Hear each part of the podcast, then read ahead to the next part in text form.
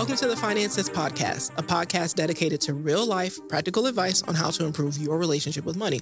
I'm your host, Dr. Darla Bishop, your big sis who's going to guide you through this process. This is a special mini series introducing you to the topic covered in my next book, How to Afford Everything. The book comes out on December 12th, 2023, so make sure you mark your calendars. This is part four of How to Afford Everything. If you're joining for the first time, go back and listen to the previous episode so you can get all caught up and get to know me a little better.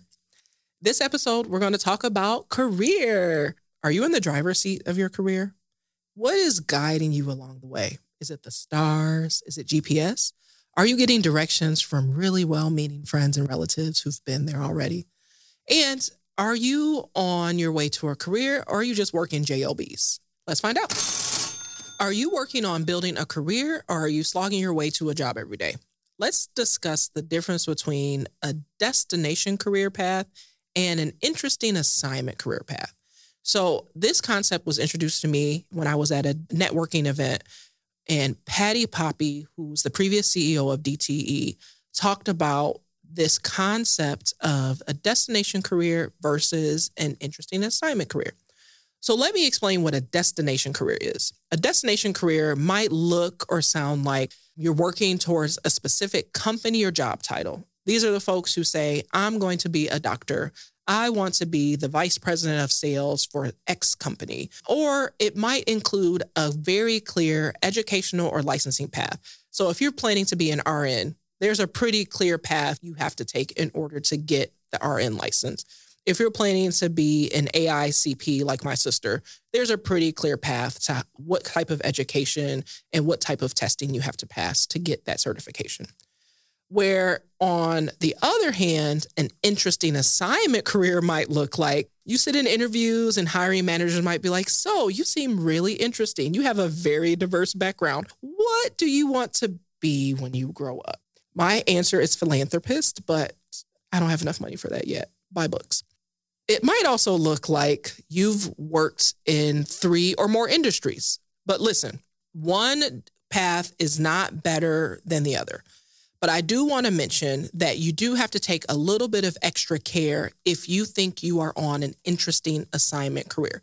Now, if you're under 30, none of this really matters. You're just trying to find your way. But if you're over 30 and you think you're on an interesting assignment career, then this part is for you. So the most important thing is to think about what are your transferable skills? What are the things that, whether you do them at a hospital, at a school, at a military base, at a private business, add value to the people for whom and with you work?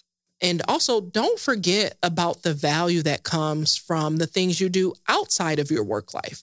Maybe you have some really cool hobbies or extracurricular activities that have taught you a lot of things that help you interact with all types of people that help you problem solve. If you're not sure about what kind of career path you are on, this could be a great time to do the career map exercise that's in my book. In this exercise, I'll have you answer a few questions about your first job, your best job, your worst job, and in doing that, you'll start to figure out what things you loved, didn't love, were successful at, had trouble with when it comes to the jobs you've had so far. And it might give you some clues about whether you're on a destination path or an interesting assignment path. And it might also give you an idea of the best next place to look if you are in the market for a new job. Now, why are we even talking about career if we're talking about money? Because most of us, and if you're reading this book or listening to this podcast, you're probably not independently wealthy. And so you have to trade your time, your talent, your skills for money. And so we want to make sure that you're getting the most money possible for your time, talent, and skills. And so thinking about who you are, what you bring to the table, and what value that brings to the people you're working for and with can help you to bring more money in or reduce the amount of time you're working in one space so that you can perhaps bring money in from another one of your talents that you have. So think about the hustlers in your life, the people who work a full or almost full time job, but also run a business on the side. You might figure out that if you invest a little bit more time in your side hustle, that you could have enough money coming in that you could reduce your hours at the job that you need, maybe for benefits or retirement plan. But until you do the work of figuring out where your skills are, how much money you need, how much money you have, and what the differences are, then we can't make a plan to help you get to the next step. So that's why we're talking about career. In my own career, I have had an interesting assignment career. If you read my bio, you know that I'm a military spouse. And what that means is I don't always have control over where we live and how long we live there, or sometimes any notice about when it's time for us to leave.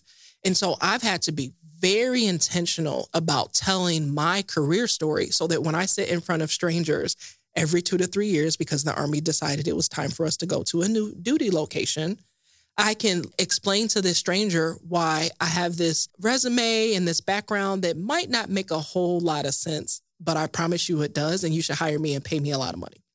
And usually, what comes up is because I've done the work of understanding my values, which we'll talk about in the next segment, is that what I value is being a good team player. What I bring to the table is clear communication.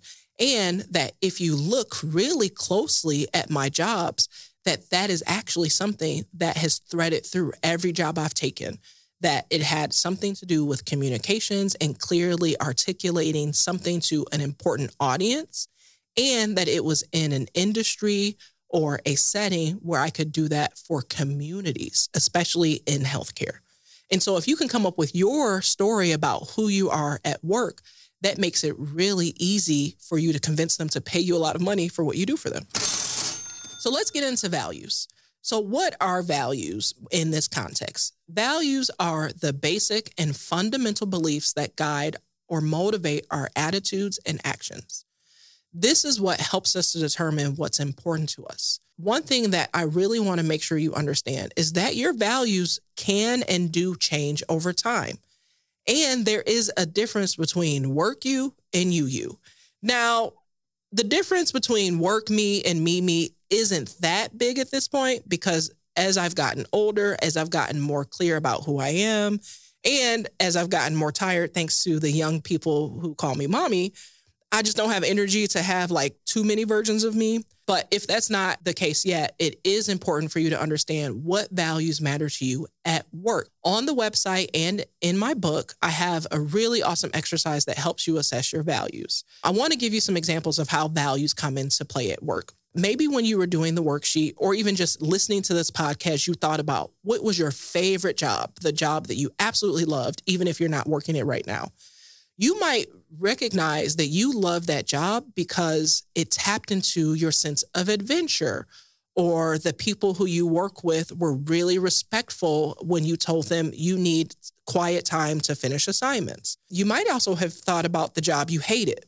And maybe you hated that job because that job didn't give you any time or space to think critically about the work you were doing, or didn't give you any freedom or autonomy to decide how and in what order to do your tasks.